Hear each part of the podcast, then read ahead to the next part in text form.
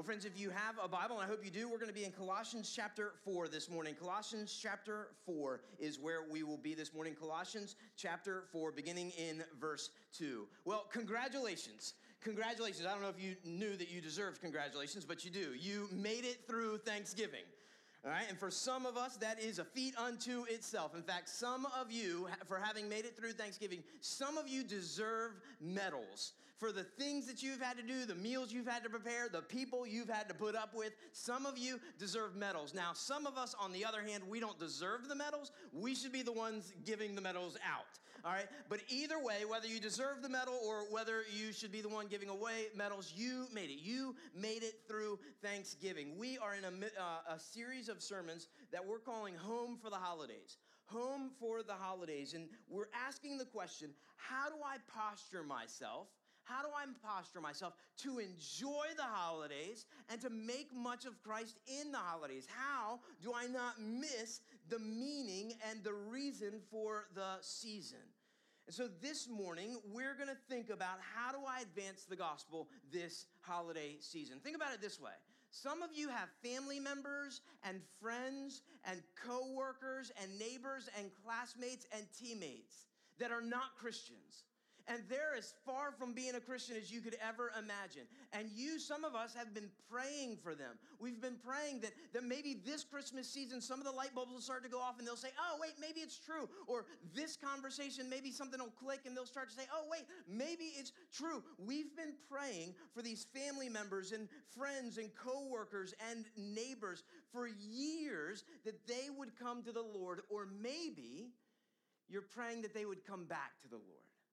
Some of us have sons and daughters, moms, dads, aunts, and uncles who years ago, they were the ones that dragged us to church or drug us to church. I don't know. I was an English literature major, I, don't do grammar, right?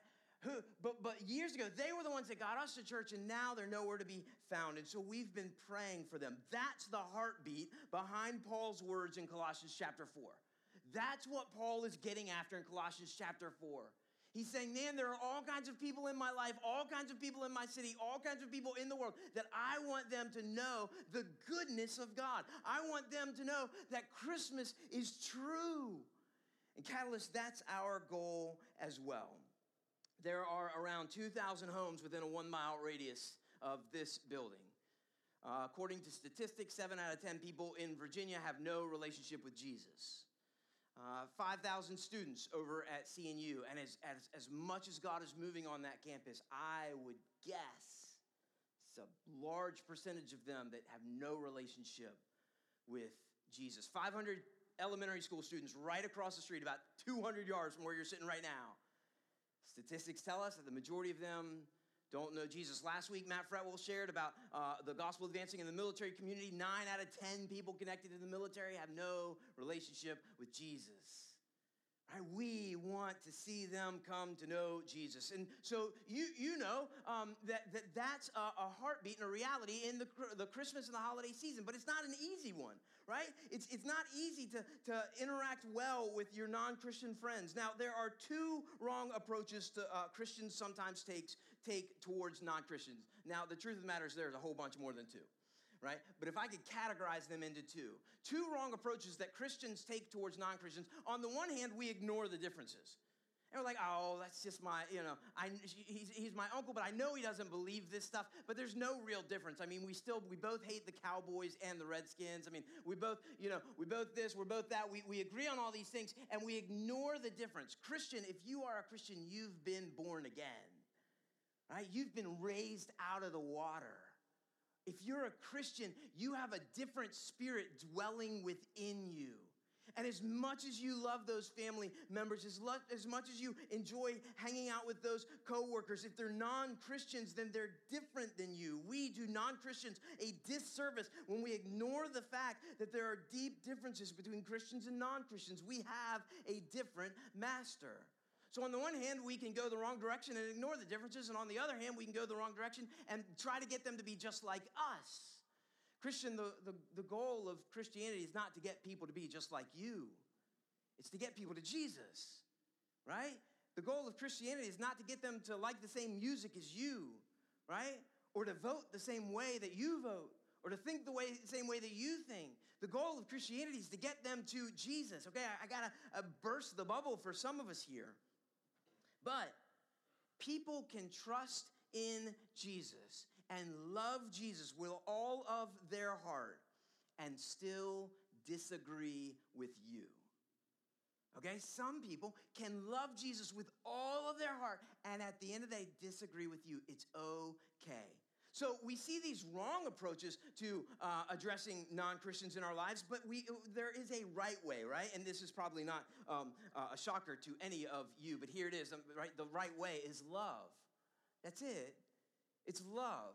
It's to love those around us. In Evan's baptism interview, uh, we talked about the fact that baptism is an early step of obedience in following Jesus. That's what it is. It's an early step of obedience in following Jesus. And Evan asked a question. Now, if you know Evan, you know that's not surprising at all, right? All kinds of questions. Many of you have uh, family members like that, questions upon questions, right? And Evan asked this question. It was a great one. He said, If baptism is an early act of obedience, what's a later act of obedience? What's a later act of obedience? A great question, a question that we need to be keep uh, continually asking. And one of those that we talked about is loving the people around you, right? We love as Christ has loved us. We love our neighbors. Evan pointed out, and he was absolutely right. That's not always easy. That's not always easy. You see, you can love Jesus and struggle to love people. That's totally allowed, right? You're within the boundaries of Christianity. You can love Jesus and struggle to love people. What you cannot do is love Jesus and refuse to love people.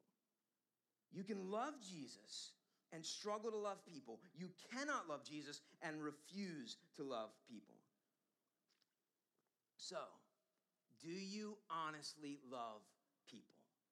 Christian, you who walk around with a confession in your heart and a changed nature in your spirit. You who follow Jesus. You have been buried into the waters of baptism and raised to walk in the newness of life. Do you love people?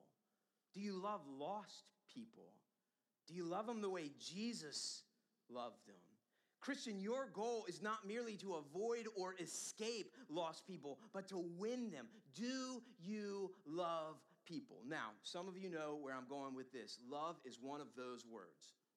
It's one of those words that it has to be defined, right? You cannot just talk about love as though it were a Beatles song, right? You have to define it. What do you mean when you talk about love? So, I want everybody to get a pen, pencil, lipstick, mascara. We are not going to put this on the screen, so you have to write it down if you want to remember it. I'm going to give you a definition of love. And I especially want every woman in the uh, auditorium to, to grab something and write this down because this is important. Because when, not if, when you go on that date and that boy bats his eyes and he smiles and his heart pitter patters and he says, I love you I want you to stop him dead in his tracks and say, What do you mean? I'm What's your definition of love? And if he stutters or stumbles, you drop him like a bad habit, okay?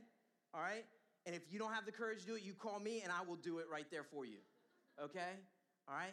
He has to know what is love. Okay, so what when we say do we love Christians? What do you mean? Here it is, right? Voddie Baucham's definition of love. You ready? Love is an act of the will. It's an act of the will. Love has to be shown to be known, as Andy Stanley said in our group this morning. All right? Uh, love is an act of the will, accompanied by emotion. Love is not void of emotion, nor is it driven by emotion. It is accompanied by emotion that leads to action on behalf of its object. Love is an act of the will, accompanied by emotion that leads to action on behalf of its object. So let me ask you again do you love people? Do you love people? Hannah's got a great crew cheering her on this morning. They're here saying, Hannah, we love you, right? They're showing it, right? They're not just saying it, they're showing it. Love has to be shown to be known. Love is an act of the will accompanied by emotion that leads to, act, leads to action on behalf of its object. In Colossians chapter 4, Paul is helping us love like Jesus.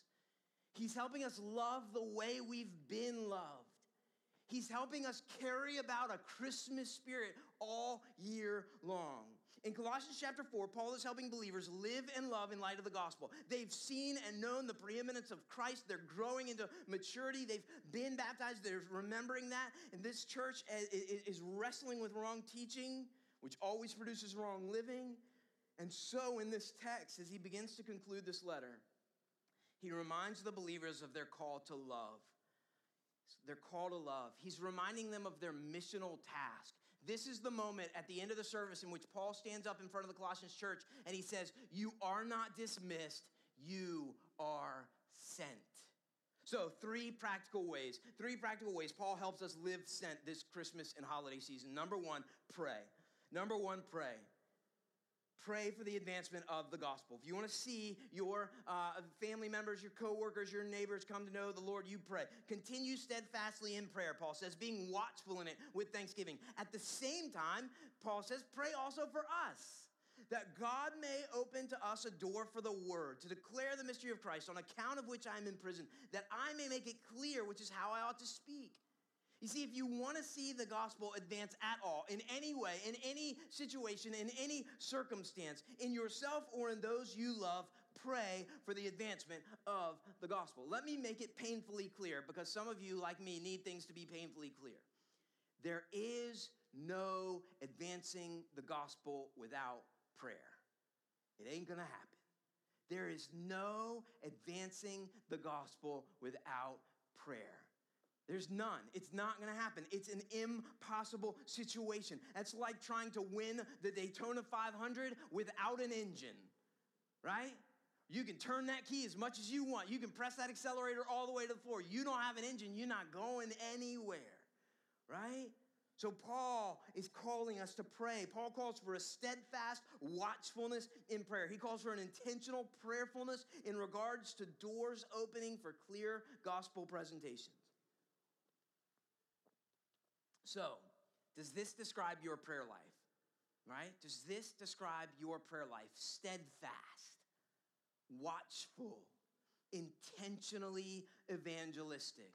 If God answered your prayers, right, for, for your family members from last week, would anything change?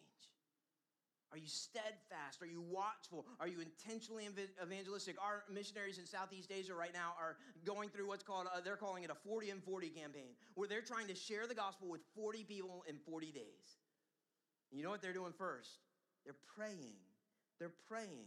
Don't miss what Paul is asking for here. He says, Would you pray that I may have an opportunity to faithfully and clearly talk about Jesus? Would you pray that while I'm in prison for faithfully and clearly talking about Jesus.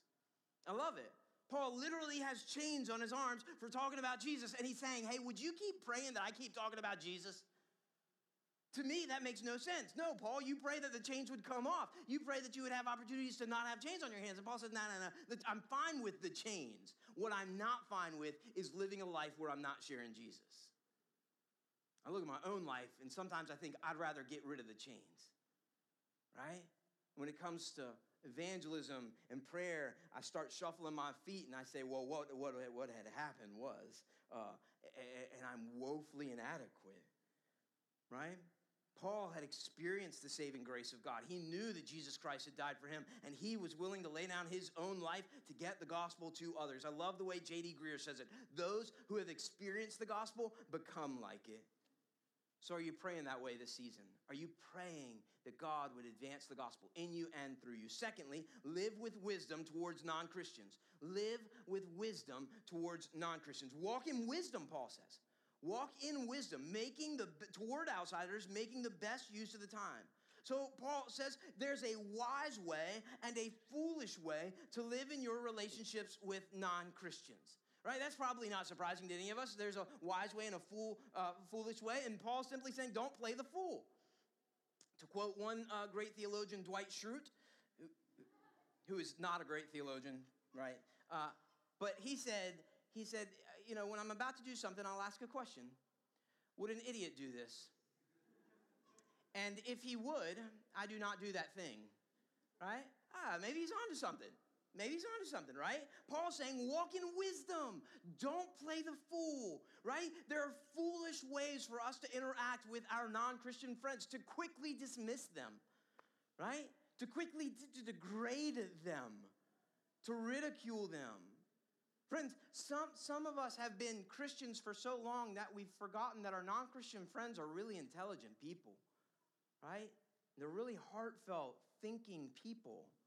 Paul is helping us think evangelistically. How you walk in wisdom or in folly will determine whether or not you earn the right to be heard when you open your mouth to speak about Jesus.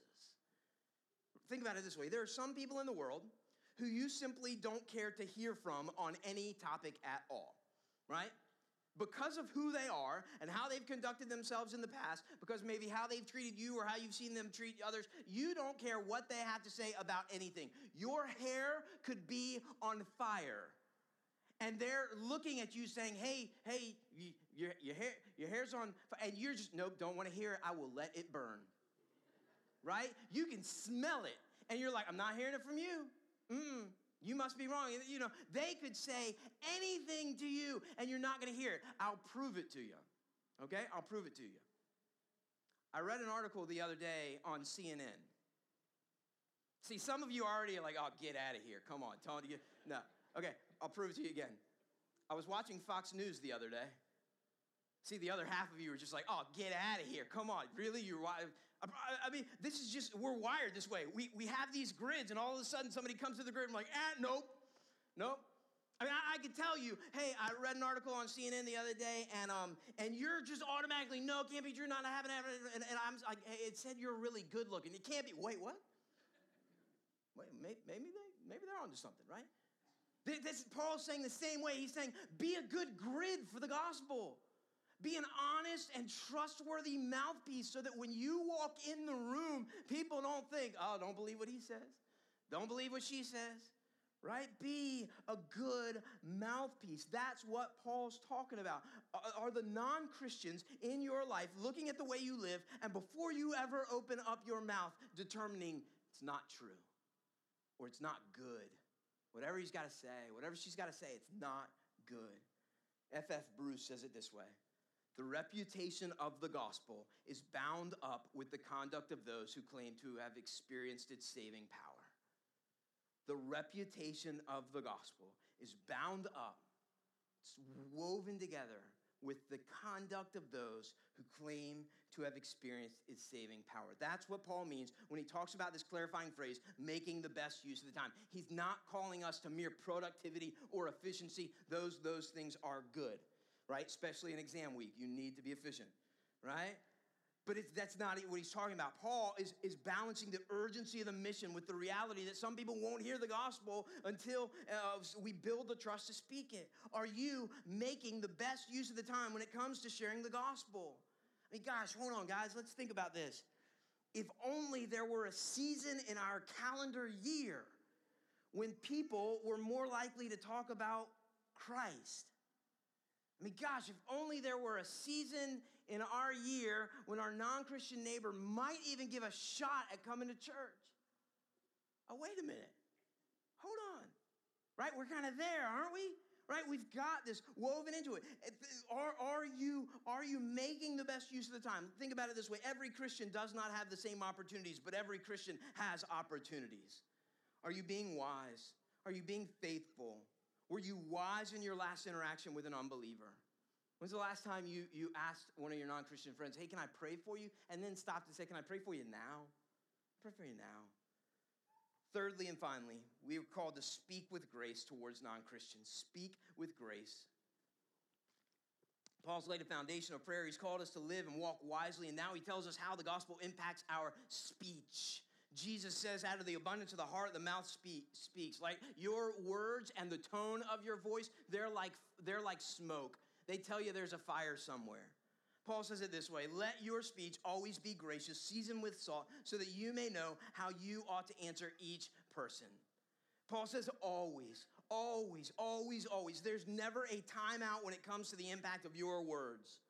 Seasoned with salt meaning responsive. It's fitting to the occasion, fitting to the moment, the conversation, right? If, if you, some, some of us speak the same way to everybody we meet, that's not authentic, that's insensitive, right? We wanna be, we wanna be responsive in that way. in relationship to an answer. Here, Paul echoes the Apostle Peter's comments in 1 Peter 3.15, give, ready to give an answer to anyone who asks you about the hope you have. Now, answers presuppose questions, right? It means we, we're called to know what questions our non-Christian family members are really asking. Doesn't mean we have to have all the answers, but it means we're ready to give an answer to help wrestle with the question in a graceful manner. I appreciate the way scholar R. Kent Hughes puts it. He says, grace in their speech presupposed grace in their hearts. Grace in their speech presupposed grace in their hearts. You see, the question isn't really about your mouth, it's about your heart. Is there grace in your speech? The deeper question, and the question behind the question is Is there grace in your heart? Have you experienced the gospel of grace? Friends, the title of this message, if you saw it here at the beginning, was Towards Outsiders. Towards Outsiders. The reality is that there's an inside and an outside in the Christian world. There are those that are inside the family and those that are outside the family, and we feel distance from some people in our lives, and that distance is a result of living in a world riddled by sin. That distance between us and our non Christian neighbor is a mere echo of an infinitely greater distance. You see, you, because of sin, are separated from God. You're distanced from God. And that distance cannot be overcome except through Christ. See, true Christians understand that they were outsiders and that we were made insiders by grace. We've been, we've been adopted into the family because of the mercy of God, not because of what we bring to the table. Nowhere are we more powerfully reminded of this great truth than at the communion table, in which we come as sons and daughters who have been adopted, not who have earned our way, not who have earned our way, but have been adopted because of the work of Jesus Christ in our place. You see, when Jesus died on the cross, he put an end to your sin. He died to pay the full penalty of your sin, to adopt you to God, into the family of God. So the question, friends, is are you in Christ this morning? Are you in Christ this morning? You can be. If you're a believer, remember your baptism, that you've been buried in Christ, raised in Christ. If you're not a believer, Jesus says to you this morning, Come to me. In fact, did you know this? Jesus in the Gospels says this He says, Nobody who comes to me will ever be turned away. Nobody. Nobody. You say, Jeff, you don't, you don't, you don't know about this, you don't know about that, and you're right, I don't, but Jesus does, right? You say, Jeff, yeah, but we call it the but what abouts, right? But what about this sin? But what about that sin? But what about that fault? But what about that failure? Jesus says, no, but what abouts? No, but what about? I mean, he didn't literally say that, right? But you get the point. He looks at you and he says, come on, come on, come to me. Come to me. Nobody who comes to me will ever be turned away. So, are you friends in Christ this morning? Let me pray for us.